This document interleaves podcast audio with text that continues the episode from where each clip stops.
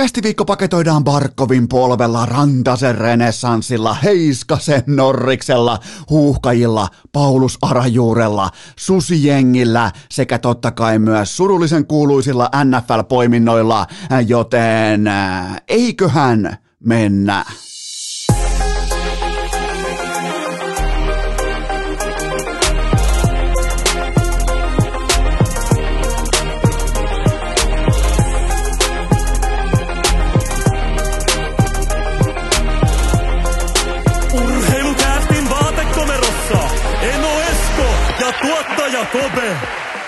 Tervetuloa te kaikki mitä rakkahimmat kummikuuntelijat vielä kertaalleen tähän viikkoon. Urheilukästin pariin on perjantai 19. päivä marraskuuta ja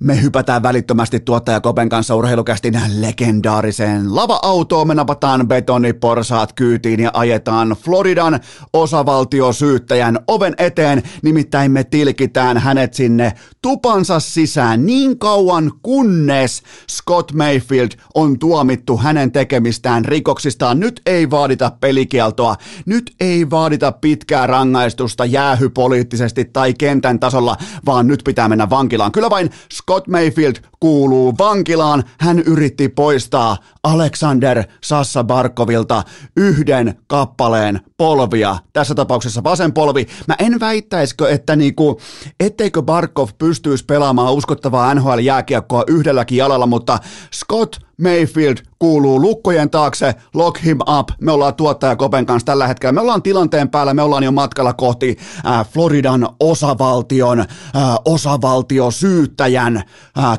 toimitiloja, hänen tupansa, hänen hienoa kattohuoneistoasuntoa, joten tota, tämä on tilanne on hallinnassa ja betoniporsaat jälleen kerran on käytössä, koska me ei katsella tätä. Ja mä en yritä mitenkään sinivalkoisien lasien kautta. En siis te tiedätte, urheilukäs tekee tiukkaan napakkaa journalismia, joten mä en koskaan lähtisi mukaan tällaiseen ää, sinivalkoisten ää, ää, lasien tai sinivalkoisten asenteiden läpi tutkailemaan jotain tilannetta, mutta se on ihan selvää, että Scott Mayfield kuuluu vankilaan. Hänen paikkansa ei ole jääkiekkokaukalossa, hän kuuluu absoluuttisesti vankilaan. Ihan siitä kolmesta neljästä viiteen vuoteen voidaan alkaa katselemaan, koska hän yritti poistaa Alexander Sassa Barkovin vasemman jalan ja kaikilta muilta.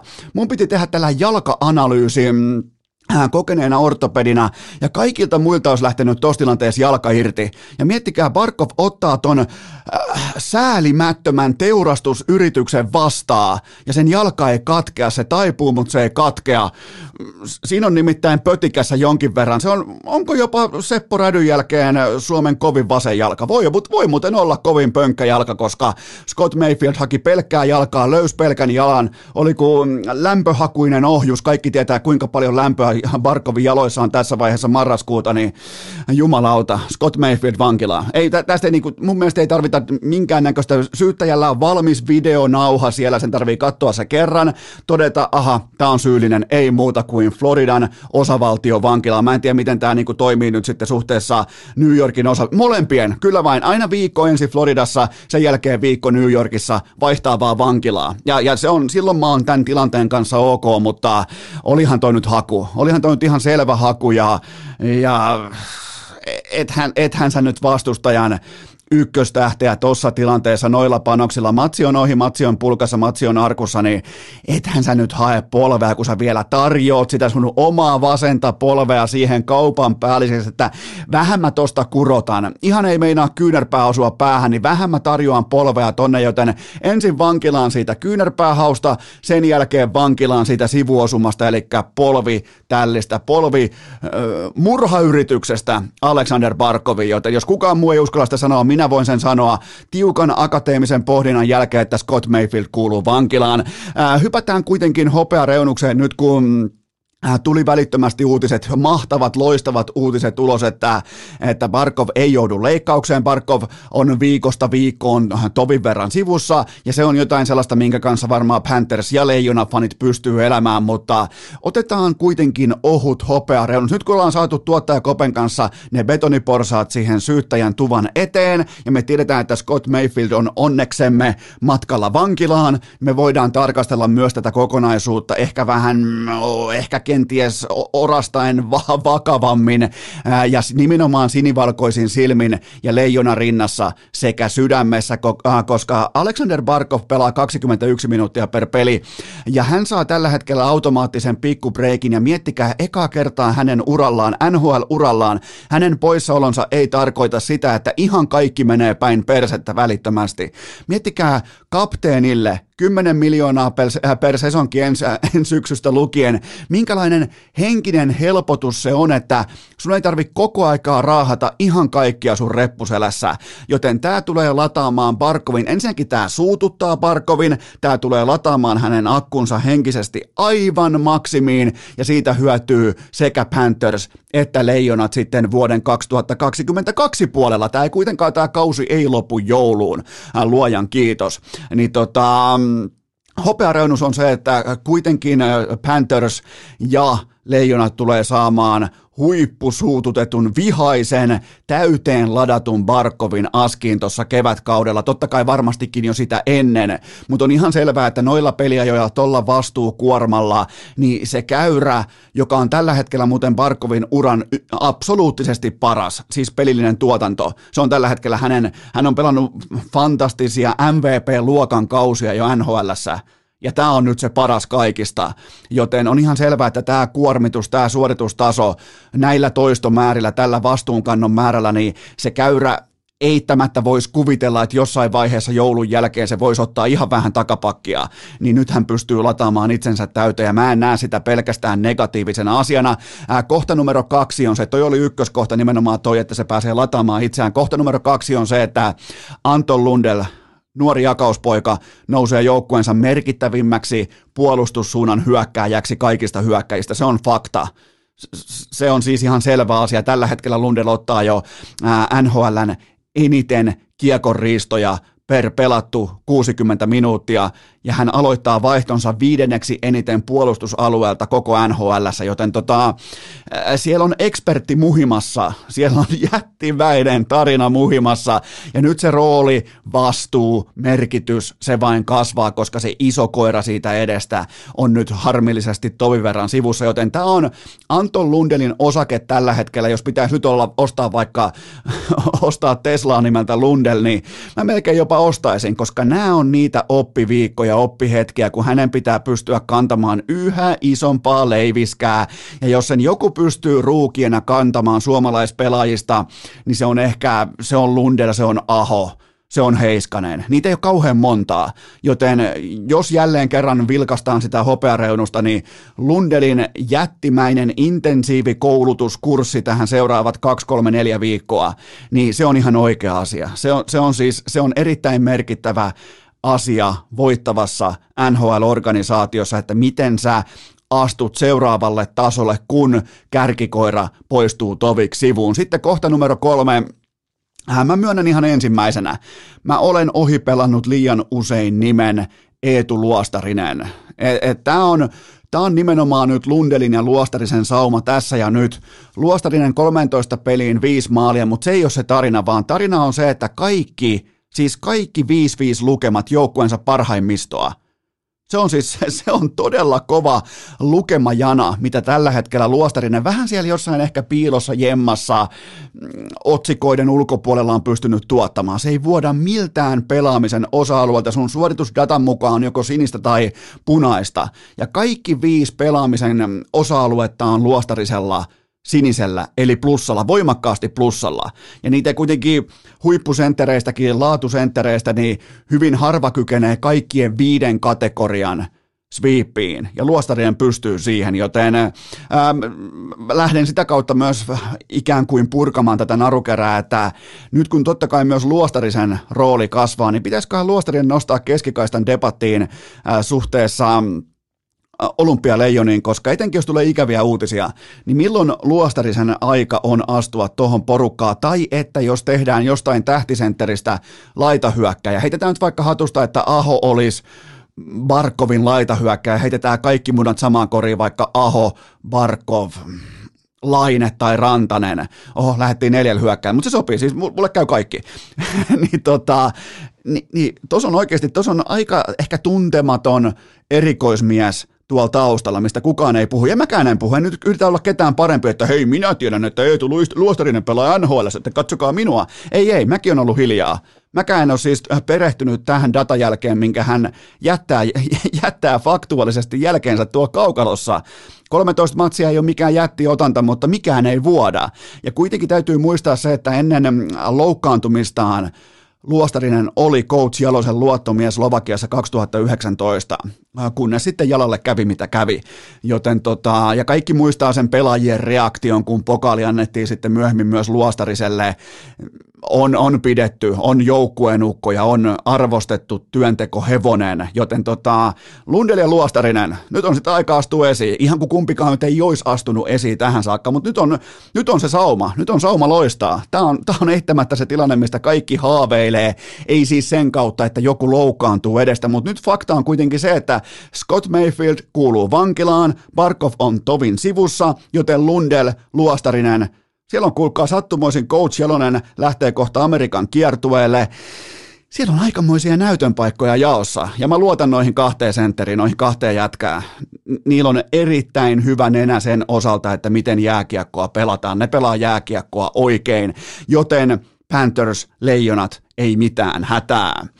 Äh, hypätään seuraavaan Äh, seuraavaan pohdintaan, ja se on se, että syvällinen ja analyyttinen data on tuhonnut urheilusta yhden asian mulla omakohtaisesti, ja se on lapsen usko sattumaa kohtaan. Eli mä en enää äh, yhtä lapsen kasvoisesti usko jokaiseen pikkuvarianssikäyrän äh, ylä- tai alasuhdanteeseen tai kuumiin hetkiin tai siihen, että joku onnistuu lämmittämään saunan 120 asteeseen ja sitten ihmetellään aamulla, että se onkin vain 40 astetta. No, siitä välistä todennäköisesti puuttuu jonkin verran puita, joten tuskin on sattumaa. Ja nyt mennään erittäin vakavapitoiseen käsittelyyn perjantain kunniaksi, että tuskinpa on sattumaa, että Ruisrock – julkaisee artistinsa äh, Megan Thee Stallion, The Ark, Antti Tuisku Vesala ja myös ilmeisesti nyt sitten Miro Karjalaisen yhtye Mohous. Siellä on siis painettu nyt kaikki artistit pöytää. Ja mitä tapahtui välittömästi NHLssä? Mikko, Rane, Raunanpoika, Rantanen aivan täysin irti henkseleistä ja Kaapo Kakko ei pysty enää pelaamaan NHL-jääkiekkoa tekemättä maalia. Äl, älkää tulko selittämään sattumista. Heti kun Ruisrock ilmoittaa, että hei Turku, we are back, niin välittömästi turkulaiset ehkä vähän alakäyrällä, toki Kaapo aivan täys niin kuin jopa, miten se voi sanoa, harmitusta aiheuttanut tuskaisuus ja Ranellakaan ei varsinaisesti ollut kauhean helppoa, niin välittömästi kun Ruisrock ilmoittaa, että tässä on artistit, ensi kesänä mennään, niin Rane ja Kaapo ei voi olla tekemättä maaleja NHLssä. Kakko kahden matsin maaliletkussa ja Rane 1 plus 2 tauluun 4-2 vierasvoitossa Vancouverista ja hänen olisi pitänyt muuten ottaa tohon matsiin 1 plus 3. Mä en tiedä, että kuka McKinnon sieltä vielä jostain poppareilta tulee jostain, mm, mä en edes tiedä mikä McKinnonin tällä hetkellä on, silloin varmaan varmaan joku, mutta tota, varmaan tuli puhumaan Ranelta yhden syötön pois. Mun mielestä oli 1 plus 3 ilta pikemminkin Mikko Rantaselta, mutta ää, sitä, sekään tuskin on sattumaa ja tähän voidaan myös pureutua vähän ää, tiukemmalla, tiukemmalla verbaliikalla, että Barkov jätti keskikaistalle jättimäisen aukon ja turkulainen Alfa Rane hyppää oitis esiin ja ilmoittaa coachille, että hei coachi, mä voisinkin olla muuten sentteri. Ja siellä alkaa Jukka Jalosen matka, alkaa NHL tai alkaa Amerikkaa kohti on se Rane, on se kuitenkin, se on raivaussa, se on alfa, se aistii tilanteen, mutta siis ihan vakavasti ottaen, eikö Rantasen, ple- äh, kun te katsotte, me kaikki tiedetään, miten Mikko Rantanen pelaa jääkiekkoa, niin äh, eikö hänen pelaajaprofiili muistuta jopa vähän enemmän keskushyökkäjää kuin laituria, kun sitä, kun sitä lähtee miettimään ihan, ja, ja sitten taas Nathan McKinnon, joka on tällä hetkellä sivussa, niin näettekö te hänessä sentterin vai laita hyökkäjän? Siis tehkää silmätesti. Antakaa silmätestille aikaa vaikka hänen uransa tähän saakka, joka on siis erittäin kova. Mutta saisiko McKinnonista enemmän irti vielä laidalla? Tämä on siis vain spekulaatio. Nyt puhutaan ihan NHLn eliittiluokan pelaajista, joten ihan, ihan hirveästi me ei voida lähteä kritisoimaan sitä, että missä ne on tähän saakka suoriutunut, mutta nousteen poika kuitenkin nakkas AHL yli pisteen per peli tiskiin keskikaistalta. että mitä jos tämä Rantasen tilanne ei olekaan vain väliaikainen pakkorako? Mitä jos Coloradossa, jossa on tehty erittäin fiksuja päätöksiä useita vuosia putkeen, mitä jos siellä ollaan etupellossa sen tiimoilta, että keskikaistan pelaamisen merkitys nykypäivän jääkiekossa kasvaa kausikaudelta – ja ne ei halua pitää niiden jättimäistä megaluokan superinvestointia laidalla jemmassa. Mitä jos? Mitä jos ne lähteekin tulevaisuudessa rakentamaan koko ydintä sekä McKinnonin että Rantasen keskikaistan pelaamisen varaan? Mä en kysy, kansa kysyy. Joten vaikka totta kai nyt eittämättä tilkitään jotain, mutta kun katsoo Rantasen luontaista jääkiekon pelaamista sentterinä keskikaistalla, niin mä en usko, että tässä ollaan vain huvikseen heittämässä tilkintämiehiä jonkinnäköistä niin kuin täyttöpartiota askiin. Tos voi nimittäin muhia jotain vähän suurempaa, mutta kaikki kunnia kuitenkin sille, että Ruisrokin artistit on julkaistu ja tästä syystä Rane ja Kaapo välittömästi liekissä. Urheilukää! Laatu vastaa hintalappua jo neljättä vuotta putkeen. Tähän välikköön mulla on teille huippunopea kaupallinen tiedote, jonka tarjoaa urheilukästin pääyhteistyökumppani Elisa.fi. Kyllä vain Elisa verkkokauppa, nimittäin telkkareiden superalennukset ennen Black Friday-viikkoa, ne on tulilla ja siellä on paras Samsungin alennus 75-tuumaseen töllöön, joka on mullakin tuossa olohuoneessa. Se alennus on 900 euroa ja mä aikoinaan maksoin siitä täyden hinnan. Mä oon vähän, mä en oo, mä en ole vihainen, mä oon orastaen pettynyt, siitä, että sä saat ton saman töllön 900 euroa halvemmalla kuin minä. Siellä on myös 65 5 eli siellä on myös jättimäisiä tarjouksia näihin pienempiin TV-malleihin, joten, ja muistakaa, vaikka tällainen niin Black Friday-psykoosi alkaa ihan tuota, ihan tuota pikaa, niin muistakaa ostaa aina vain se tuote, jota te oikeasti käytätte. Älkää ostako psykoosin takia tai ää, sen takia jotakin, että muutkin ostaa tai kaikki muutkin on somessa tai some on täynnä tai netti on täynnä Black Friday-mainoksia. Ja se on myös asia, jonka Elisa haluaa tuoda ilmi, on se, että ostakaa vain niitä tuotteita, joita te oikeasti käytätte, joilla on teille oikeasti arvoa. Ei mitään, äl, ä, pysykää irti osto psykoosista, ei mitään pelleilyä, ja mä myös omakohtaisesti suosittelen vilpittömästi valitsemaan suomalaisen yrityksen, joka maksaa verot Suomeen. Se on Black Fridayna yksi sellainen asia, mille voi antaa oman painoarvonsa, jos siltä tuntuu, ja muuta tuntuu siltä. Joten Samsungin telkkarit jätti alennuksessa jo nyt osoitteessa elisa.fi. Tähän kylkee myös huippunopea K18 tuoteinformaatio, sen tarjoaa tutun tapaan Coolbetson, kuulkaa triplaus perjantaisin ja siinä kaksi tonnia lisäpotissa. Mulla on yksi kohdepoiminta viikonlopulle jättimäiseen jalkapallootteluun Liverpool Arsenal. Tämä on herkullinen lauantai-iltana 19.30 Viaplay näyttää tuttuun tapaan. Ähm, Jürgen Kloppilla on nyt ihon alla nämä West Hamin jättimäiset juhlat parin viikon takaa ja Arsenal puolestaan on tällä haavaa valioliikan kenties kuumin joukkue ja menee Liverpoolin ohi voitolla neljänneksi tässä ottelussa, jos niin sattuu tapahtumaan, mutta Mun papereissa tämä on se vaihe, kun mestarijoukkue erottaa itsensä haastajista kerran kerrasta. Pool, Liverpool, kuulkaa Anfield, sarjatauko, kaikki tämä. Liverpool tekee arsenaalista varoittavan esimerkin tonne kotikentälleen, joten mä kirjaan mun liuskalle Liverpool miinus puolitoista maalia, eli lähden hakemaan vähintään kahden maalin voittoa lipukkeelle, ja siihen mulle on tällä hetkellä tarjolla Kulpetilta markkinatoppi, joten mä nappaan sen kiinni, eli puulin kelkassa arsenaalia vastaan lauantai-iltana, kaikki pelaaminen maltilla, älykkäästi ja K18. Urheilukääst! Good game ja Hotel Sleep. Eipähän tässä kulkaa mikään mukaan auta kuin rouhaista tuolta tuottajakopen legendaarisesta kausivalolaatikosta teidän pohdintoja pöytään, koska ää, niitä on vinopino. Ja mun mielestä ne on erittäin ajankohtaisia. Mä oon muutaman säästänyt erikseen tähän perjantain jaksoon, koska tähän mä en ota mukaan vierasta, kun taas sitten maanantaina jatkuu voimakkaasti loisto loisto luokan vierailun voimin urheilukästytä. Mä yritän nyt vähän tyhjentää tota taakkaa, mikä kysymys laatikossa tällä hetkellä vallitsee, joten napataan teitä rakkaat kummikuuntelijat ensimmäinen pohdinta pöytään. Onko Sebastian Aho nousemassa Varkain NHLn MVP-debatin kylkeen? Oho, kylkeen. Niin se on kyllä vähän, täytyy myöntää, että MVP-debatti on tällä hetkellä ehkä vähän kuivakkaa, koska jos sä sanot nimet Drysaitel ja McDavid, niin sä et välttämättä kykene nostamaan siihen ihan hirveän montaa pelaajaa just nyt, just näillä näytöillä samalle tasolle, mutta se mikä on Sebastian Ahossa erittäin mielenkiintoinen vivahde, niin hänellä on viidenneksi eniten maali odottama tuotantoa koko NHL ja edeltä löytyy vain ne neljä nimeä, jotka sä tiedätkin siellä olevan, eli Drysaitel, Kyle Connor ja kumppanit.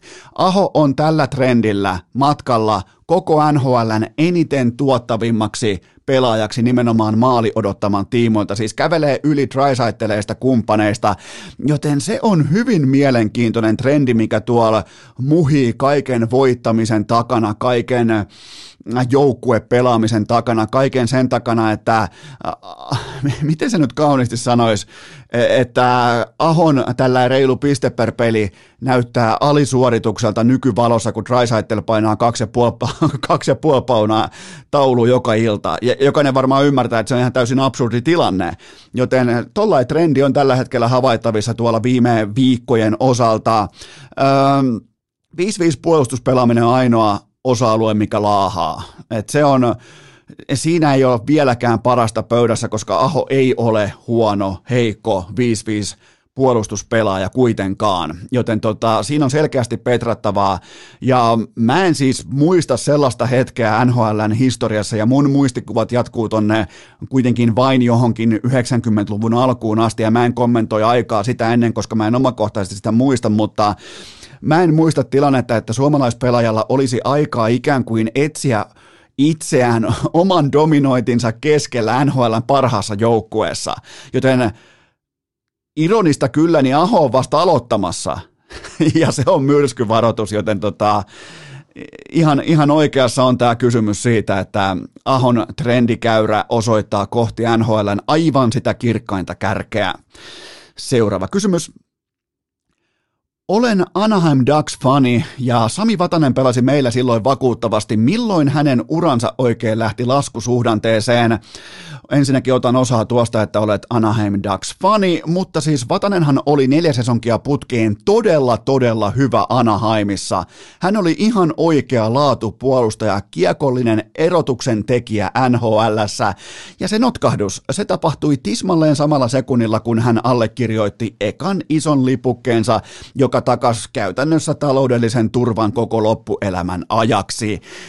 Hän putosi korvaavan AHL-pelaajan tasolle tuotannossaan välittömästi ja sitä jatkui tollain viisi kautta yhteen soittoon. Tämä on ihan luonnollista. Ensin nälkä oli kaukalossa, kun taas sitten rahapinojen myötä nälkä oli golfkentällä tai sitten elämästä nauttimisessa. Mun mielestä ei mitään draamaa, ei mitään ihmeellistä, ei mitään erikoista. Se on elämää. Siellä tehdään erilaisia päätöksiä, erilaisia linjanvetoja sen jälkeen, kun jotakin on saavutettu. Ja joillekin se pelaaminen loppuu siihen ensimmäiseen isoon palkkanauhaan ja sitten taas jollain parkkovella se vasta alkaa. Et meitä mahtuu niin moneen erilaiseen junaan ja, ja tota, ei, siinä ei ole sinänsä mitään sen kummosempaa. Seuraava kysymys. Nyt kun Kaapo Kakko sai kuparisen rikki, niin kenen selkään eläintarha siirtyy? No siirretään se suoraan tuolla. Mä voisin melkein kuvitella, että tämäkin muuttuu Ruisrokin äh, artistijulkaisujen myötä, mutta Arturi Lehkonen, äh, silloin kuitenkin 2,9 maalin, maalin odottamalla nolla osumaa, joten se on miinus, äh, miinus 2,9 maalia odottamaa jäljessä. Eli peli on sille tuommoisen kolmen maalia velkaa just nyt, just tällä hetkellä. Ja kyllähän se työtekijänsä kiittää riittää lopulta, etenkin nyt kun Ruisokin artistit on julkaistu. Ää, toi on muuten mielenkiintoista, tuossa on esimerkkinä otettu toi Kaapo Kakko, niin missä teidän mielestä menee Kaapo Kakon olympiajuna? Onko se saavutettavissa sillä, että pitää okei, tämä ei ole vielä standardi, jos onnistuu kaksi iltaa putkeen, mutta tästä syntyisi lähes tulkoon standardi, eli tehokkuudesta, joka olisi edes siedettävää, niin se on kuitenkin Jalosen luottoukko, se pystyy pelaamaan, se pystyy pelaamaan kovissa paikoissa, on tuonut kolme MM-kultaa Suomeen näin poispäin, niin, niin tota, se on muuten mielenkiintoinen asia katsoa, että mihin Kakon käyrä tuosta asettuu.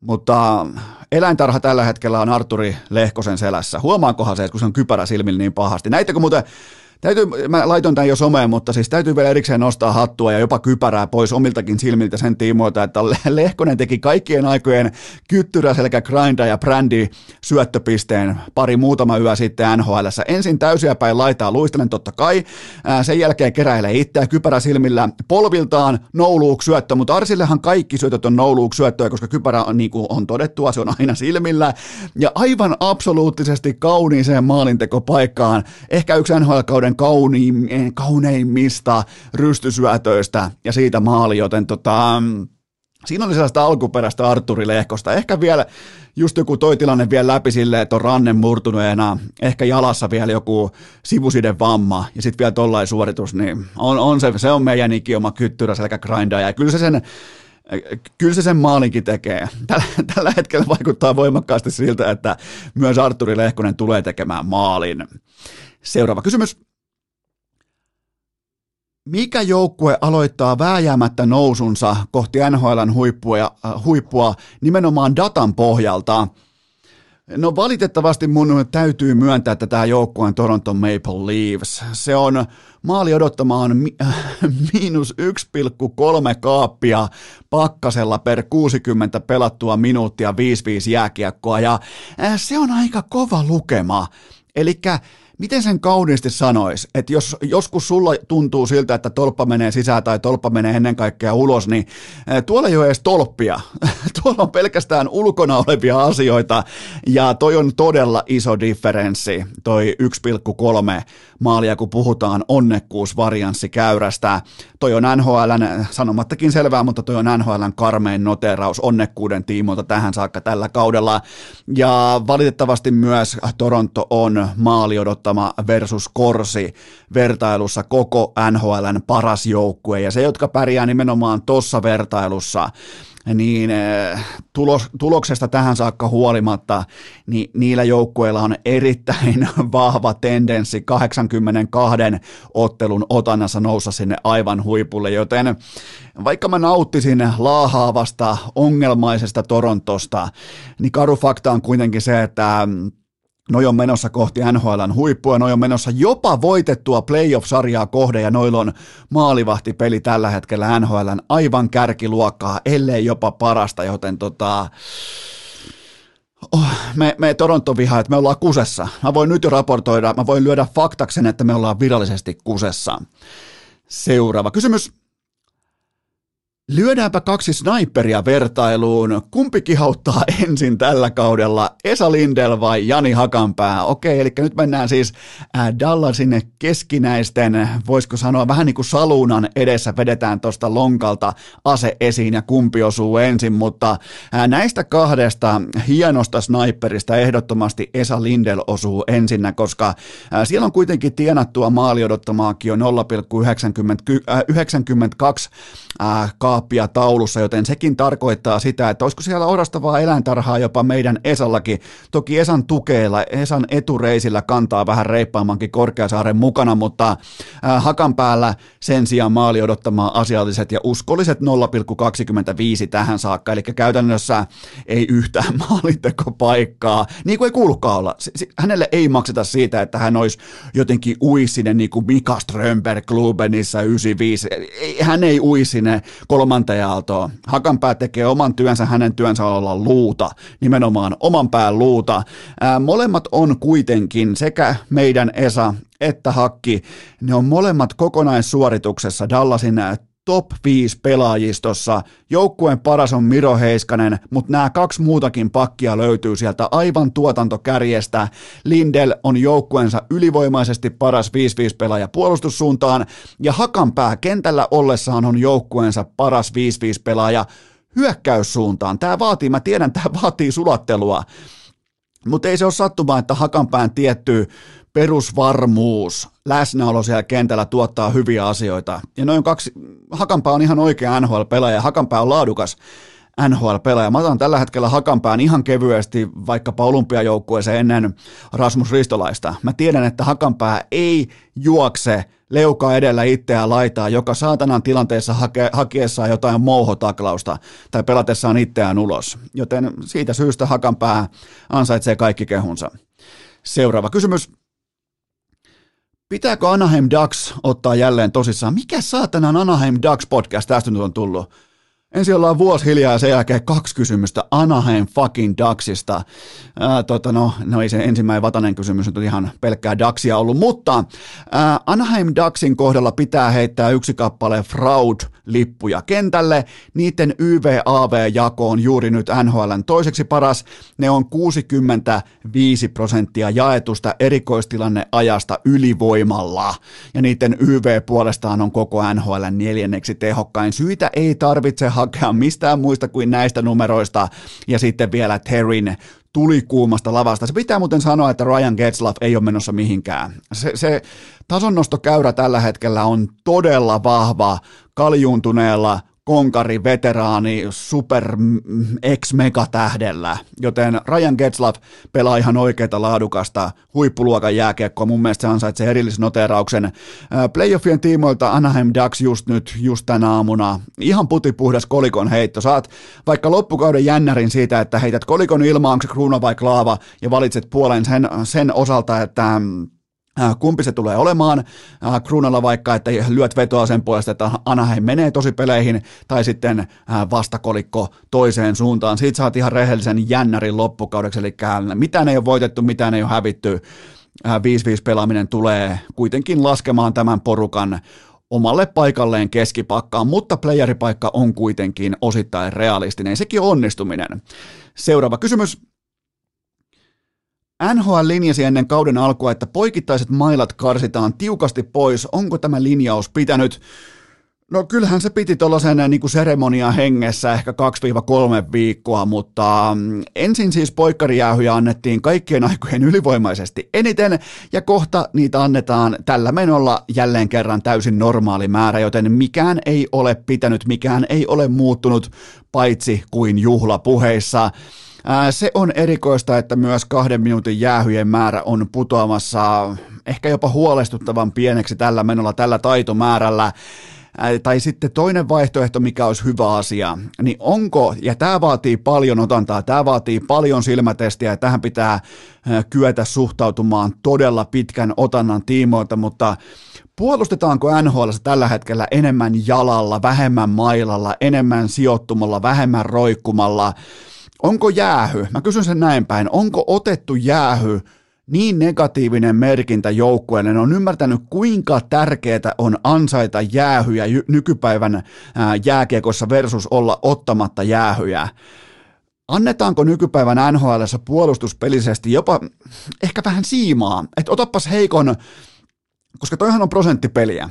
Vaikka sä et haluskaan, että se on dataa, niin se on dataa toi laji, on pystyy puristamaan numeroiksi. Niin tuolla annetaan – ja tämä on, tähän mä tarvin vielä totta kai lisää, sä tarvit tähän lisää, me kaikki tarvitaan lisää, mutta mun tällainen ensikosketus on se, että tuolla annetaan tietoisesti enemmän prosentuaalisesti heikkoja vetopaikkoja koripallohengessä kuin aiemmin. Ennen puolustettiin, tiedätkö, vaahto suussa ja vittu kun ollaan kovin jätki, että saatana kun mä vedän, niin enää ei vedetä sä pelaat itse välittömästi ulos tai jäähylle, ja ne on molemmat äärimmäisen miinusmerkkisiä pelaajia, mikä tavallaan myös selittää sen, että meille kaikille hyvin tuttu Rasmus Ristolainen ei pärjää nhl niin hyvin. Et se, on, se on yksi ihan selkeä trendi, mikä on havaittavissa, että jääkiekko lähestyy tässä mielessä koripalloajattelua siitä, että milloin heiton saa ottaa ja milloin ei. Silloin kuulkaa, koripallokenttä on täynnä heittoja ja heittäjiä, jotka saa heittää koska tahansa ne haluaa tietyistä spoteista. Ja, se, ja ne käyrät on kaikkien tiedossa. Joten kenties NHLkin on tulossa aikuisuuden aikaa sen osalta, että milloin kannattaa oikeasti veret suussa, veret hampaissa, hampaa tirvessä puolustaa ja milloin ei. Joten se voi selittää sen, että näitä kahden minuutin jäähyjä kohta annetaan vähemmän kuin koskaan aiemmin. Mutta äh, pidetään pieni tauko ja sen jälkeen lisää pohdintoja. Urheilukääst! Onko Kolumbuksessa sittenkään kaikki hyvin? Tähän välikköön mulla on teille huippunopea kaupallinen tiedot, jonka tarjoaa EA Sports. It's in the game, kyllä vain NHL 22. Se on breikannut isosti lätkäfanien sydämiin, joten ottakaa siitä pukin konttiin. Mä itse omakohtaisesti ihastuin kenties eniten näihin NR 22 uusiin graafisiin efekteihin, vaikka kun pelaajat kyyristyy aloituksiin, niin niihin aloitusympyriin tulee, tulee dataa muistaa viime kaudesta, kulu, kuluvasta kaudesta, kaikesta, joten siinä on kaikkea mielenkiintoista. Mun mielestä pelaamisen moottori, se on kehittynyt, mennyt eteenpäin, vaikka siis en ole mikään ää, mikrobittiluokan priimus tai asiantuntija, mutta jotenkin vaan mukava skulailla, mukava pelailla, ja onhan toi nyt hienoa lämmitellä Suomen maajoukkueella kohti olympialaisia, vaikka mä hävisinkin just viime viikolla Ruotsille. Mun ei pitänyt myöntää sitä, mutta mä myönnän mä, mä pystyn aikuisena ihmisenä myöntämään teille, että mä hävisin Ruotsille 3-2. Niin mä en, se ei satu. Ei, päinvastoin, se, se ei siis lainkaan se ei satu. Jopa niin kuin sattu, sattumisen vastakohta tunne on tällä hetkellä, mutta meinaa mennä aika voimakkaasti nyt kyynelehtimisen puolelle, joten mä hävisin Ruotsille, mun pitää kehittyä, meidän pitää kehittyä, meidän pitää laittaa toistot sisään, joten joululahjalistalle NRI 22 FIFA 22, niin sillä on vuosi 22 yhtä kuin pelastettu EA Sports, It's in the Game. Tähän kylkee myös toinen kaupallinen tiedot, jonka tarjoaa urheilukästin pääyhteistyökumppani Elisa Vihde Viaplay lauantaina kolme NHL Primetime-matsia. Kello 20 Ottava vastaan Rangers, Kaapo Kakon renessanssi. Ottakaa seurantaa, miten kulkee Kaapolla, mikä on tällä hetkellä vireystila nimenomaan näiden onnistumisten jälkeen. Pystyykö Kakko ammentamaan omista onnistumisistaan. Se on ihan kaiken ydinkysymys. Hän on päässyt tekopaikkoihin, hän on päässyt sektoreihin, hän on pystynyt luomaan oman leiviskänsä, mutta miten hän ammentaa onnistumisista, se on se kaiken A ja O. Kello 23 Kings vastaan Carolina, Ahon huippuvire, Ahon dominanssi, ottakaa seurantaa, siellä on ihan ok puolustavia senttereitä vastassa.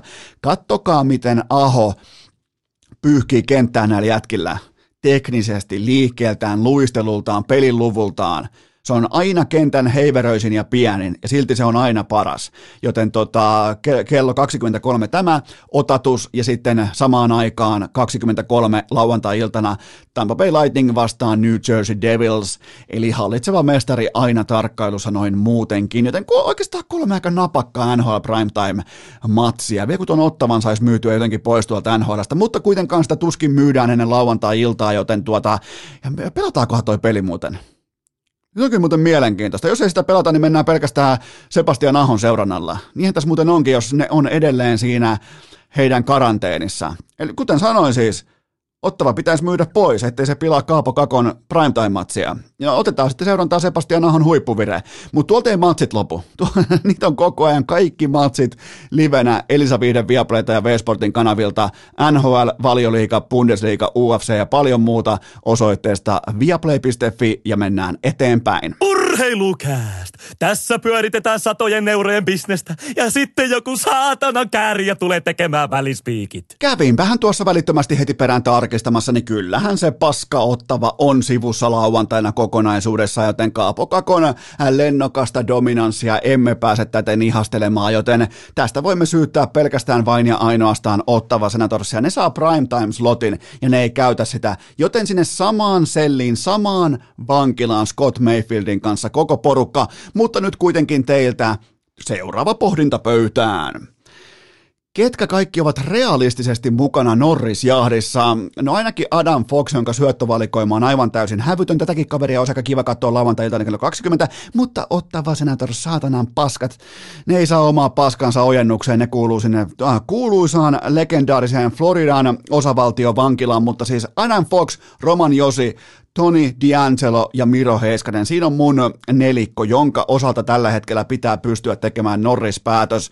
Ja toi on mielenkiintoista, että myös Magatoni, rauhoittunut Magatoni, ei varmaan käytä enää edes punaista lippistä, niin hän on ollut todella, todella hyvä. Yksi NHLn parhaista merkityksellis- merkityksellisimmistä pelaajista kaikilla pelaamisen osa-alueilla, mitkä jättää datajäljen. Siis se on todella mykistävä toi Magatonin datarivi, syvä data, syvän päädyn data on todella voimakasta ja totta kai myös taitaa johtaa tällä hetkellä pakkien pistepörssi, on sekin nyt ihan ok.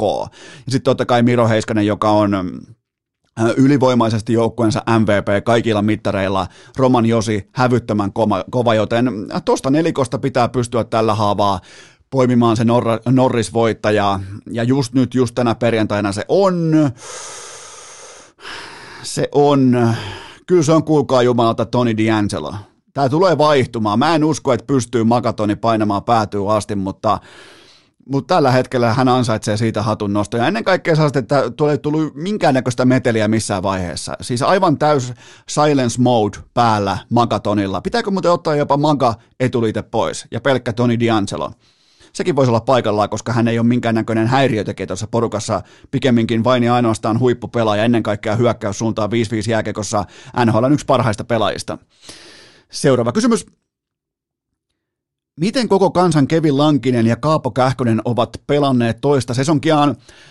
No kummallakin on orastavaa Sophomores lampia nähtävissä, etenkin Lankisella, kun taas sitten Kähkönen on pääosin avannut luukkua eikä oikein ole päässyt vielä askiin. Siihen mitä on päässyt, ne on kuitenkin ollut ihan ok, joten mistään lampista on hänen kohdallaan turha puhua, mutta äh, ihan fakta on tähän saakka se tällä otannalla, että kumpikaan ei kykene tuomaan plusmerkkistä tulosta pöytään äh, versus kohdattu maali odottamaan. Äh, jos tarkastellaan muutenkin yli viisi matsia pelanneita suomalaisveskareita NRissä tällä kaudella, niin Korpisalo GAA 3.6, Lankinen kuuteen peliin yksi voitto ja GAA 3.11, Koskinen GAA 2,96, eli ketäs me otetaan olympialaisia? me, meiltä puuttuu sellaiset niinku, meiltä puuttuu kirkkaat, selkeät megatähdet tosta, tolta pelipaikalta ekaa kertaa varmaan 20, 20 mm, vuoteen, joten totta kai Juuse Saros, se on ykkösveska ja se on kirkas tähti, ei välttämättä megatähti, mutta se on tähtiluokan maalivahti tuohon liikaan. Sen jälkeen sitten, no, Antti Raanta, Olkinuora, mikä se Tuukan tilanne olikaan, voidaanko me ottaa tämän, tämän hetkistä lankista, Korpisaloa me ei voida ottaa. Entäs Koskinen? Se on, se on kuulkaa Juuse tai Bust olla, aika lähellä. Siihen, siihen tukemaan sitten Antti Ranta, joka tietää, mitä toi vaatii olla, olla kakkosveskarina laadukkaassa porukassa ja näin poispäin, mutta mut, mut, on, on tuossa näillä kyseisillä kahdella pelaajalla, etenkin Lankisella on ihan selvää, selvää slampia nähtävissä. Seuraava kysymys. Montako joukkuetta löydät, joilla on jo nyt kausi ohi? No Montreal, siellä on ollut kausi ohi suurin piirtein kuukauden verran. Vancouver, siellä on ollut kausi ohi reippaa vuoden. Ottava, siellä on ollut kausi ohi tuommoiset äh, viitisen vuotta. Arizona, siellä on ollut kausi ohi koko organisaation historian ajan. Joten siinä on noin neljä porukkaa, kellä on ainakin kausi ohi. Kuten kaikki huomaa, niin mä en vielä heitä Buffaloa tuohon samaan jataan jatkeeksi Mä, mä, siitä kreditit mulle, että mä en heitä Buffaloa tuohon samaan roskistulipalo vielä tuohon samaan niin kuin jätekaatopaikka tulipalon ytimeen, mutta otetaan Vancouver. Siellä alkaa nimittäin olla isojen ratkaisujen aika. Siellä on viisi tappiota tällä hetkellä samassa letkussa ja nyt ei todellakaan puhuta mistään kauniista jääkekosta. Nyt puhutaan ylikävelystä, nyt puhutaan luovuttamisesta, nyt puhutaan äh, ammattimiesten alisuoriutumisesta – ja se rima, se ei ole kuulkaa kauhean korkealla. Ää, kun laitetaan peliajan alarajaksi tällä hetkellä 180 minuuttia, ää, Jason Dickinson hankinta on joukkueensa heikoin suorittaja, Brook Boeser, Boeseri, No muuten vaikea nimi lennosta. Brook Böser, se on toiseksi heikoin ja Elias Pettersson on kolmanneksi luokattomin kokonaissuoritus käyrältään tuossa joukkueessa, joten aika kuitenkin kovia nimiä löytyy tuolta aivan hänniltä. Pettersson, pitääkö ihan oikeasti kaivaa? Pitääkö käydä tuolla ulkovarastolla ja kaivaa sieltä pahvilaatikosta jätesäkin sisältä verhoiltuna, pitääkö sieltä kaivaa paniikkinappula esiin? 16 peliä ja kolme tehtyä maalia, yhdeksän te- tehopaunaa, joten, ja se pelikieli Petterssonilla. Mä silloin annoin teille huolenaiheen siitä, kun Pettersson meni tuohon äh, Spittin Chicletsiin vieraaksi ja hän puhui siitä, kuinka muoti motivoi hänen arkea ja kuinka niin kuin muotivalinnat ja sosiaalinen media ja sisällön tuottaminen motivoi häntä. Mä heitin teille silloin jo pienimuotoisen punalipun lojumaa tuohon pöydälle, että äh, Kuulostaako tuolta nälkäinen nuori pelaaja? Puhuuko vaikka Miro Heiskanen tuolla tavalla, tai puhuuko tolleen Mikko Rantanen tai Barkovi tai Aho? Ihan siis meille tutut esimerkit, no ei puhunut. Ja Petterssonin alkoi yhtäkkiä kiinnostaa Givenchin paidat ja Louis Vuittonin sandaalit ja muut vastaavat. Eikä siinä ole mitään pahaa, mutta on todella vaikeaa olla sisällön tuottaja, uskottava sisällön tuottaja ja eturivin NHL supertähti pelaaja samaan aikaan. Me ollaan nähty, mihin se on, mihin se on johtanut PK Subbanilla, me ollaan nähty monia esimerkkejä siitä, miten perkeleen vaikeaa se on. Joten tota, Petersonin tiimoilta voidaan jo orastaen kaivaa paniikkinappia esiin, koska toi ei näytä hyvältä. Ää, GM Jim Benning, se on laitettava ulos, ei tässä ole mitään muita vaihtoehtoja.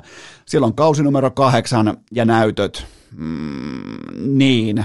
Ja nyt vielä Pettersson sulaa käsiin. Joten tota, tämä alkaa kuitenkin rahajuna, puksuttaa sinne ylös asti ja executive Border, Boardin alta löytyy GM, joka tekee merkittävät urheilulähtökohtaiset päätökset tuossa organisaatiossa, joten se on GM vastuulla, miltä toi porukka näyttää ja toi porukka on aivan täysin paska. Sillä ei ole mitään tulevaisuutta, ei vaikka se on saanut heittomerkeissä lupaavia megasupertähtiä porukkaansa, mutta jos joku Pettersson näyttää nyt jo tolta, mä olisin helvetin huolissani.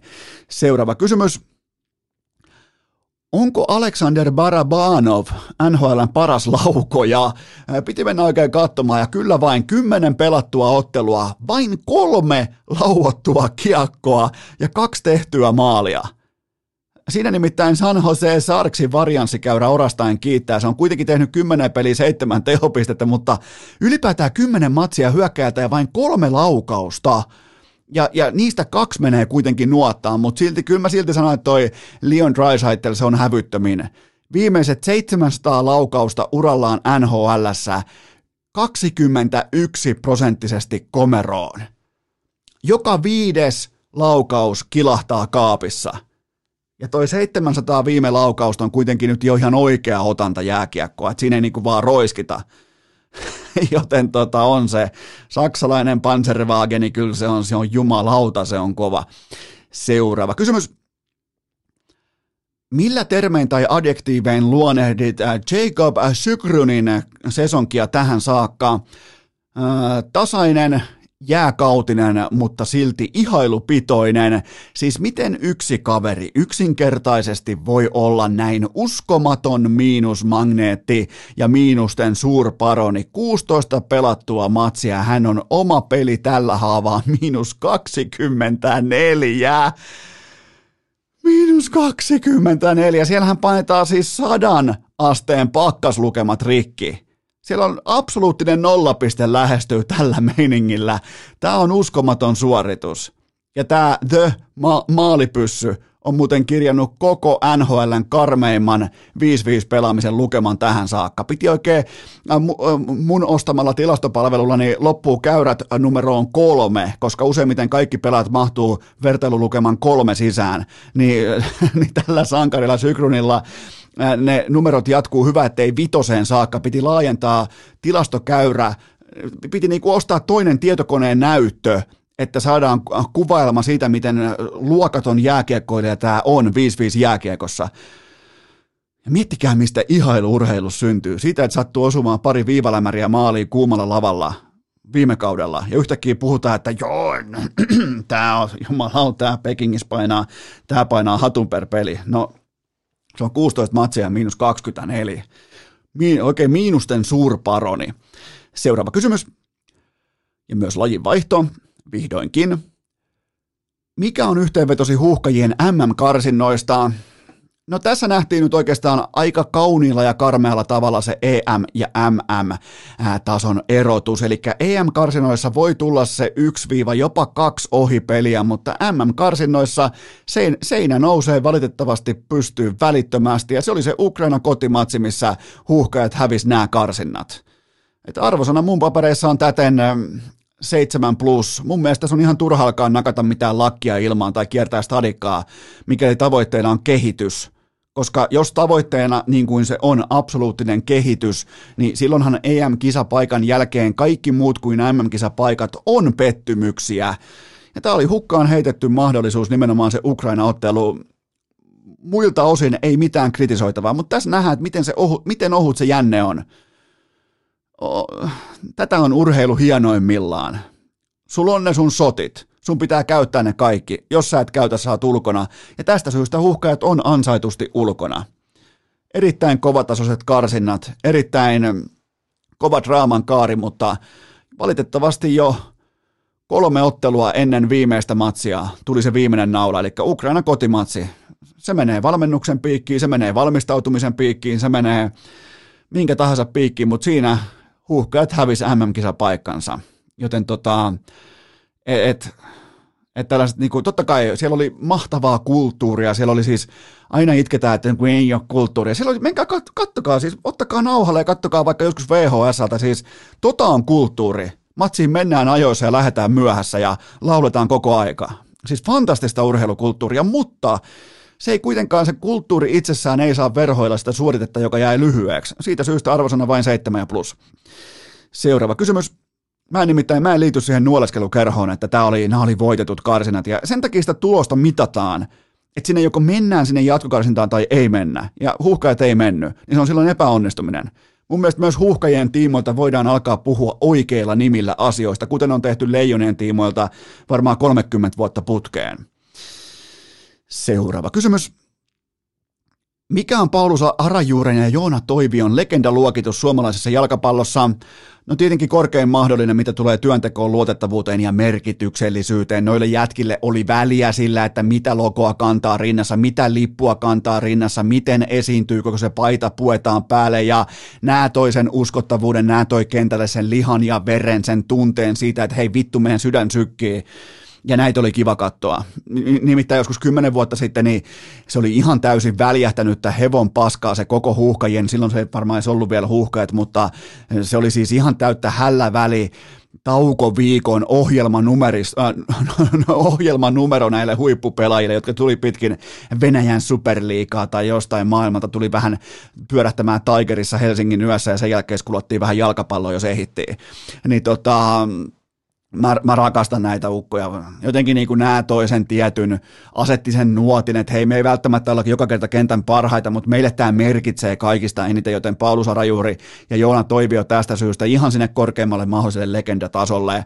Ja mä tiivistän koko Arajuure ja Toivion ajan siihen Arajuuren liuku, the liukutaklaukseen Kreikkaa vastaan syyskuussa 2019. Et siihen niin kuin, siihen kulminoitu se, että mitä, mikä merkitys sillä on olla tuolla kentällä Suomen logo rinnassa tässä vasemman, äh, tota, vasemman rintalihaksen päällä. Sillä on väliä, joten tota, nämä kaksi jätkää, nämä toisen veren mukanaan ruumiiseen, joka oli ehkä vähän jopa kylmähkö, kylmentymässä, ja lopulta tämä ruumis, tämä sydän löys yhteisen sykkeen, ja se on hyvin pitkälti Arajuuren ja Toivion ansiota. Ja olihan toi hienoa, miten Lukas Radetski jälleen kerran aisti huoneen lämpötilan ja antoi C-nauhan, kapteenin nauhan Arajuurelle käteen siihen loppuun matsin jälkeen, sitten kun meni laulamaan fanien kanssa ja näin poispäin, niin ne on vaan sellaisia juttuja, mitkä jotkut vaan, jotkut vaan hoksaa, ja Radetski, Arajuuri, Toivio, kumppanit, ne on tullut yhteisen pitkän matkan tuossa pyhänä kolmiona, veskari, kaksi topparia, niin jotenkin vaan hienoja hetkiä ja koskettavia hetkiä ja ehdottomasti osa sellaista suomalaista urheilukulttuuria, urheiluhistoriaa. Seuraava kysymys. Onko Suomesta nyt sitten tulossa jalkapalloyhteiskunta? No sehän on siis, äh, tavallaan yhteiskunta on faktori, jota ei mitata juhlan hetkellä, vaan arjen äärellä. Ja vastaus on tietenkin aivan täysin yksiselitteinen se on, että ei ole jalkapalloyhteiskunta. Sen kertoo karut faktat siitä, miten paljon kotimainen jalkapallo oikeasti kiinnostaa maksavaa asiakasta. Katsojamäärät areenoilla ja ruudun äärellä on ihan siis sitä luokkaa, että keskustelu voidaan lopettaa välittömästi, mutta harrastepohjalta, ja tämä on paljon mun mielestä tärkeämpi asia kuin, että toi maksavan asiakkaan määrä on negatiivinen. Mun mielestä tämä on niin positiivinen asia, että tämä kumoaa jopa ton äh, negatiivisuuden alhon, nimittäin harrastepohjalta on Suomi on ollut aina jalkapalloyhteiskunta, ja se on mun mielestä hyvä niin. Seuraava kysymys. Henrik Detman jättää susiengin. Onko Lassi Tuovi oikea mies korvaamaan legendan? Huh. On muuten aika, aika ristiriitainen legenda sellainen. Varmaan niinku, mitähän meilläkin urheilulehdessä jo 12 vuotta sitten oli jonkinnäköistä, kenenhän juttu se oli, että Detman on menettänyt pukuhuoneen ja äh, susijengissä, tai silloin se ei vielä tainnut olla susijengi, mutta, mutta Suomen koripallomaajoukkueessa ollaan kyllästyneitä Detmaniin, niin siellä se vaan, siellä se vaan paino vielä 12-13 vuotta senkin jälkeen, mutta siis äh, tätä on aito jatkuvuus 20 vuoden, 23 vuoden jälkeen. Äh, Lassi Tuovi on suorastaan, en nyt viitti sanoa siitetty, sanon, että koodattu tätä roolia varten ja tätä tehtävää varten jo 34-vuotiaana äh, konkarina. Hän on tohon tehtävään konkari. Mua ei kiinnosta pätkääkään, onko hän mua nuorempi, onko hän ihan poika vielä. Hän on Susiengin maajoukkueen valmentajaksi konkari. Ollut yli 10 vuotta tuossa prosessissa mukana, osana perhettä, merkittävässä roolissa, joten vaikka Detman on kiistelty legenda ja aika on nyt siirtyä, tai aika siirtyä sivyyn on oikea, niin mun mielestä tämä ei voisi juurikaan uskottavammin enää jatkua. Joten Koripalloliitolle hatunnosto siitä, että siellä toimitaan, eikä koketeerata skumppalasi kädessä, että hei näin, nämä on meidän arvoja. Tässä teot osoittaa ne arvot ja se on jatkuvuus. Joten tota, kaikilta osapuolilta oikea valinta ja tervehdin lämmöllä, ilolla ja jotenkin niin koripallokulttuurin osalta erittäin kunnioittavasti sitä, että tuolla tehdään niin kuin opetetaan. Eli Lassi Tuovi on sitten Susiengin päävalmentaja seuraavat 50 mm, vuotta. Siinä on muuten jatkumoa. Siinä on jatkuvuutta, mutta mä, mä, otan, mä otan tuloksia, mä otan menestystä, mä otan uskottavuutta, mä otan, että Susiengin arvo suomalaisessa, äh, suomalaisessa urheilukulttuurissa ei ainoastaan säily, vaan se jopa kasvaa. Seuraava kysymys. Voitko vääntää rautalangasta, miten toi menee, joo. Voitko vääntää, ai saatana kun ei meinaa, sana rautalanka on nyt näköjään jotenkin hang, hankalasti osuu suuhun, kokeillaan vielä kerran. Äh, voitko vääntää rautalangasta NFL-lupaus Olaus Alisen tilanteen, kun hän tuntuu olevan koko ajan lähdössä johonkin? Äh, ihan relevantti kysymys varmaan satunnaisfanin silmiin katseltuna, mutta siis äh, Olaus Alisella on meneillään hyvinkin epäsuomalainen itsensä myyntisessio. Se on aggressiivinen, se on näyttävä, se on todella hyvin hoidettu ja se kaikki on tismalleen oikea tapa toimia. Äh, Alisen signing day on vuoden päästä joulukuussa, kun kollegen Jenkkifutiksen johtavat koulut aloittaa rallinsa, että kuka saa kenetkin äh, pelaajan ei lahjottua, ei missään nimessä lahjottua, vaan maaniteltua itselleen. Eli nyt on pöydällä ehkä tuommoin 30 stipenditarjousta ja Alinen pitää kaikki fiksusti, kaikki kollegat fiksusti hereillä suhteessa toisiinsa. Eli tämä on vivuttamista, että pidetään meteliä. Tämä kaikille muille on jättimäinen viesti se, että Albamalta on tullut stipenditarjous. Se on kaikille muille jättimäinen viesti, joten näin luodaan hypeä, äh, koska eihän noita lukiopelejä, niitä ei katso kuitenkaan kukaan muu kuin hänen äh, isänsä ja inboxissa, meikäläisen inboxissa erittäin meritoitunut Kim. Joten siinä on kaksi katsojaa, ketkä katsoo näitä lukiopelejä, ketään muuta kuin scoutteja ei kiinnosta, joten tota, tämä kaikki on Äh, erittäin tarkoin harkittua bisnestä. Hänen fajansa on käynyt siinä maailmassa katsomassa, että minkä takia ei riittänyt ja missä pitää olla parempi. Ja nyt ollaan parempia. Tämä on siis harkittua bisnestä ja tätä on mielenkiintoista seurata, kun rakkaudella sanottuna porilaisjuntit näyttää eteen, että miten hommaa hoidetaan. Mutta siis tämä aika, aikajana menee nyt siten, että commitment, alustava commitmentti tapahtuu vuoden sisällä, koulun tällainen seremonia, kirjautuminen tai lippalakin valinta tapahtuu vuoden päästä ja ensimmäinen kollegematsi on sitten syksyllä 2023, eli äh, kyllähän tässä kuulkaa ehtii vielä tapahtua, mutta toi kaveri on kiistaton super mega hyperlupaus se, se on ihan selvä asia, mutta oishan se nyt hienoa, että se olisi Alabama. Alabama Crimson Tide siihen left tackleiksi. Ai jumalauta, Nick Saban, Nick Sabanin veneelle heti järviretkelle freshmanina. Siihen 145-kilosena monnina siihen Nick Sabanin veneeseen. Ai jumma, kyllä mä syityn, mutta tämä on sellainen asia, mitä mä voin teille seurata, jos teet kiinnostaa ja kun tämä nyt ei ole kauhean niin kuin mitenkään tämä on aika itsestään selvä, miten tämä, mutta mä ymmärrän, miksi tämä näyttää erikoiselta, koska Alinen omassa somessaan on menossa koko ajan kerran viikossa uuteen ja uuteen kouluun, mutta toi on vivuttamista, toi on bisnestä, toi on, toi on markkinan pakottamista ja se on täysin oikein, mutta mä toivon Alabamaa. Jotenkin se näytti myös aika niinku sutjakalta Albaman kamoissa. ja Alabaman kypärässä. Joten se tulisi myös automaattinen National Championship, joten ei tarvitsisi Jasmi Joensuun olla ainoa Nadin voittaja Suomessa viime vuosien osalta. Seuraava kysymys. Niin, tässä on tällaisiakin kysymyksiä, mitkä liittyy jotenkin urheilukästiin. Ää, aikooko urheilukäst hypätä jossakin vaiheessa Spotifyn PPV-puolelle? Ei, en, en ole hyppäämässä, koska mun mielestä ei piisaa mitenkään volyymi tässä urheilumaassa, tässä kuluttajakunnassa. Eli tota, jos mä alan jonain päivänä pelata mun podcastissa vaikkapa MM-lätkää, NHL tai ajaa F1-autoa nimenomaan täällä podcastissa, niin silloin mulle syntyy sellainen markkinapositio, että mun tilanne on jotenkin eksklusiivinen, mutta siihen asti mun tilanne on hyvin normaali. Tämä on kuitenkin, tämä on erittäin ilmainen tuote tasoltaan, sanotaan se vaikka näin kauniisti. Joten tota, ei ole mitään aikomusta siirtyä Spotifyn uudelle PPV-puolelle ja muutenkaan mä tein, ja siis, ja mä en sano tätä niin kuin mitenkään hatusta temmattuna tai en sanoisi näin, jos mä en näin oikeasti olisi analysoinut. Mä oon tehnyt tarkat laskelmat ja mulla on aihepiiristä enemmän dataa kuin kellään muulla toisella tässä maassa, kun puhutaan urheilulähtökohtaisen podcastin demografioista ja tunnuslukemista, joten Tämä on, tämä on sellainen Kimi Räikköstilanne, että äh, mä, mä tiedän, mitä mä teen, joten mulla ei, mulla ei ole minkäännäköistä, minkäännäköistä saumaakaan taloudellisesti astua maksulliselle puolelle. Senkin voi sanoa ihan suoraan.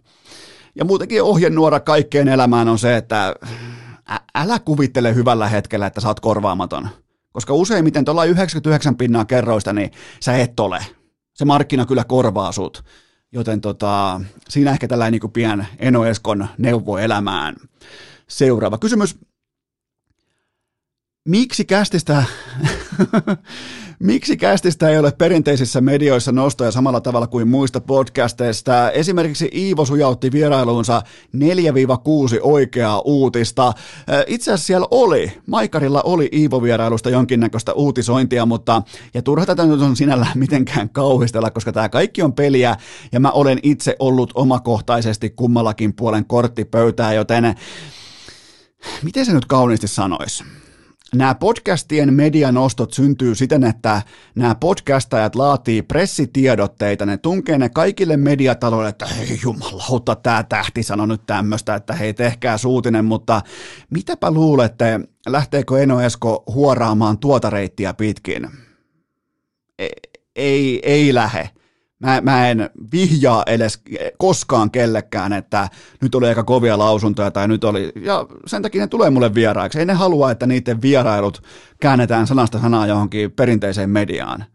Ne tulee vieraiksi sen takia, että ne saa puhua nimenomaan vivahteikkaasti oman persoonansa voimin. Ja sen takia tuot tulee siis, ja kohta saatatte yllättyä seuraavista vieraista, että mitä on tulossa nyt tähän syksyyn. Tulee nimittäin sellaisia vieraita, mitä ei ole ikinä ollut missään podcasteissa Suomessa – Joten tota, ja nimenomaan sellaisia vieraita, mitä urheilukästin näkövinkkelistä ette koskaan osaisi odottaa. Joten sen takia ne tulee vieraiksi. Ja, ja ei mulla ole mitään minkään näköistä. Siis se ei tuo mitään, absoluuttisesti ei mitään se, että urheilukästin jaksoista tehdään jotain nostoja. Se, se on siis täysin väärä. Mutta totta kai jos oot pieni aloitteleva podcasti, niin sehän on sulle suuri kunnia, että sä pääset johonkin lehteen. Ei se mulle ole. ei, ei kuulkaa, se, se, se on se, se, tota, se maailma on nähty ja koettu ja se ei toimi niin. Se ei tuo, se ei tuo taseeseen penniäkään. Se ei tuo, se kuuntelijasvingikin, mitä se tuo, niin puhutaan siis kourallisesta. Ja mä en, mä en, mä en ole komitoitunut kuuntelijan, joka ei ole kummikuuntelija. Silloin kun kuuntelija löytää organisesti podcastin, siitä tulee osa sen arkea silloin se arki voi viedä meitä eteenpäin. Ei satunnaiset klikkihuoraukset pitkin iltapäivälehtien sivuja. Täytyykin jatkaa ukaasia Hofrenille, että se ei saa, se ei saa etenkään tehdä nostoja. Ennen kaikkea kanadalaistoimittaja Sami Hofreen. Jumalauta, kun se tekisi joskus. Siitä olisi hauskaa. Hofrenin ankara journalistinen viitta sivuun ja urheilukästistä nosto. Jumalauta olisi kova paikka. Ai ai, mutta se, se, sen yhden kerran mä sallin Hofrenin, että, niinku, että se olisi hieno nähdä, koska se aiheuttaa urheilukästillä ainakin tällaisen niinku vuoden vittuilujanan valmiiksi pedattuna Hofrenin suuntaan. Korjaan kanadalaistoimittaja Sami Hofrenin suuntaan. Ai että meillä on, meillä on muuten Hofrenin kanssa hyvää kirjeenvaihtoja ja teistä aika moni on toivonut, toivonut Hoffaa vieraaksi tässä nyt NHL-kauden ja olympia näkökulman mitassa, niin tota, eiköhän Hoffa tuu, eiköhän Alfa Alfa tuu tänne pienen piskuisen urheilukästin vieraaksi jossain vaiheessa on nimittäin on hitusen verran nälkästä kynää, nälkästä jalkaa kuin olympialaiset edessä ja johtava, johtava analyytikko kynä, äh, kolumnin kirjoittaja kuitenkin Suomessa, niin, niin kyllä, kyllä kelpaa. Mutta joo, toi on siis osa peliä toi miten podcastit yrittää huorata itseään muka, mukaan. Se on muuten mielenkiintoista, että nämä podcastajat, podcast jopa niin kuin toimitalot, ne yrittää huorata itseään mukaan medioihin, joita vastaan konkreettisesti ne kilpailee. Pitäisikö vähän ottaa kiviä kottikärryä ja luottaa itteensä? Pitäisikö ihan vähän ottaa, tiedätkö, kivi tonne noin, ja kun kuuluu sellainen klonk klonk, kivet mukana, ja sen jälkeen ajetaan. Ettei elettäisi jostain vanhoillisten medioiden nostoista. Sitä vastaan tässä väännetään. Niiltähän, mä voin nyt kuisata teille podcastajat, mutta niiltähän me pöllitään mainostilaa, kuluttajia, maksavia asiakkaita. Huomaatteko? Ei, ei meidän tehtävä ole tehdä valmiita pressijulkaisuja, että voisitteko te ystävälliset toimittajat, että minä kyllä sinut känniin juotan sitten tuolla, kun mennään koketeeraamaan noihin ja noihin juhliin. Niin pitäisikö ottaa ne kivet sinne kottikärryyn? Mä haluan haastaa kaikki podcastajat messiin tähän, että ihan ripaus rohkeutta aina silloin tällä, ne tekee helvetin hyvää. Siinä, siinä oli kaikki kysymykset. Otetaan aihevaihto suoraan lennosta ja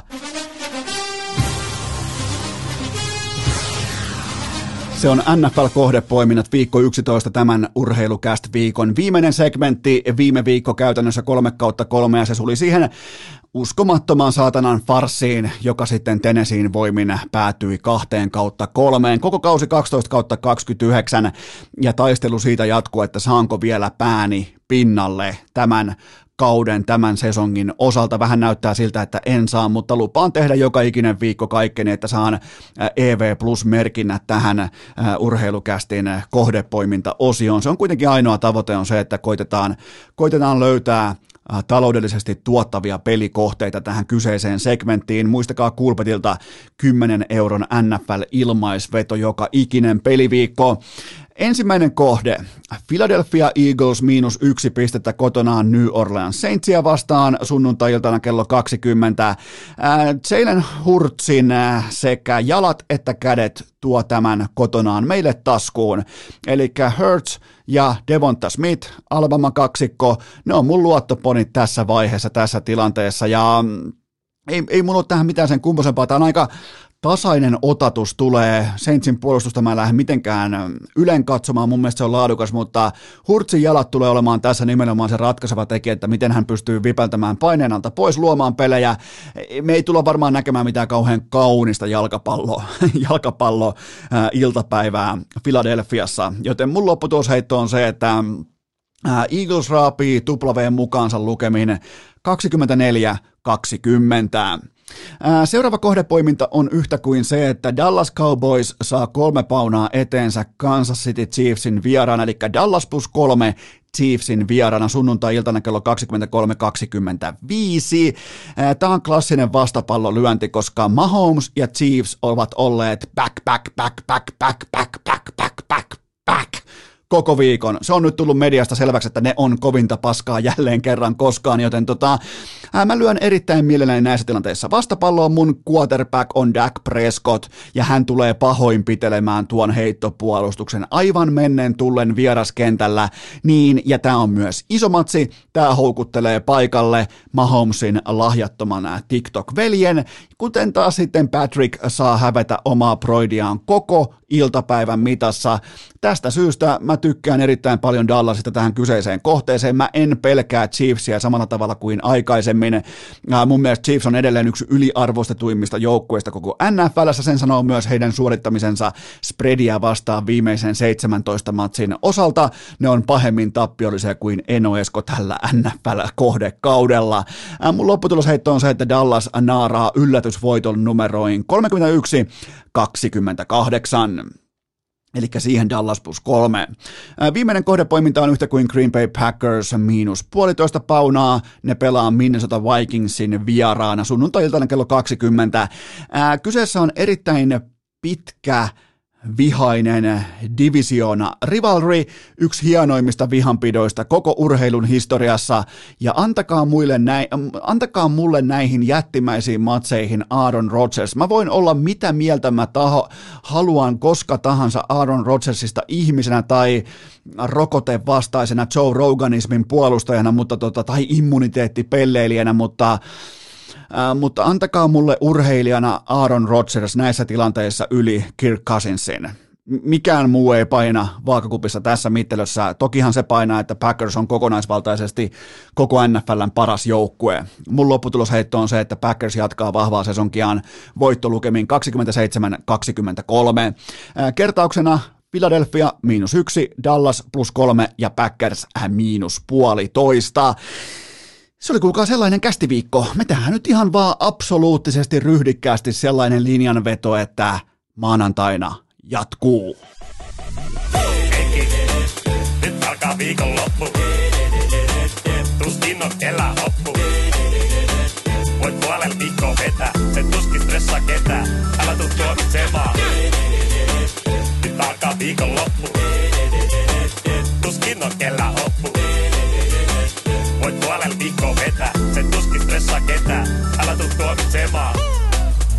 Tämäkin jakso oli kuin kääriän keikat. Ketään ei tullut paikalle. Kukaan ei ostanut lippua. Edes avin tarkastaja ei saapunut paikalle. Muistakaahan lapset, ennemmin suora luovutus kuin nolorimpuilu. Peliä.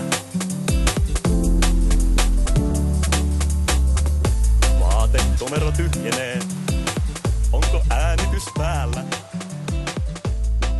Kuuleeko kukaan?